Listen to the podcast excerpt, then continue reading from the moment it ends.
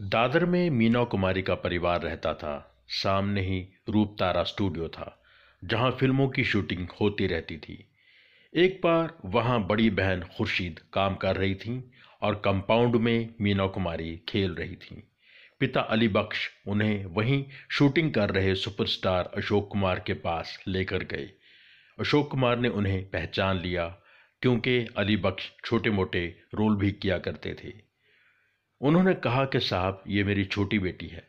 अशोक कुमार ने खुशी जताई। उन्होंने बेबी मीना की तरफ़ देखकर कहा कि बेटा, अभी तो तुम बच्चों के रोल करती हो। जल्दी से बड़ी हो जाओ, फिर हम तुम्हारे साथ काम करेंगे। तुम हमारी हीरोइन बन जाना। अपने इस बगैर सोचे किए मज़ाक पर वे हंसे और साथ बैठे लोग भी हंसे।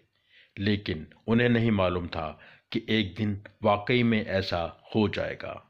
ये हुआ बॉम्बे टॉकीज की फ़िल्म तमाशा में, जो उन्नीस सौ बावन में आई, जिसमें मीना कुमारी को कास्ट किया गया और उनके को स्टार थे अशोक कुमार और देव आनंद।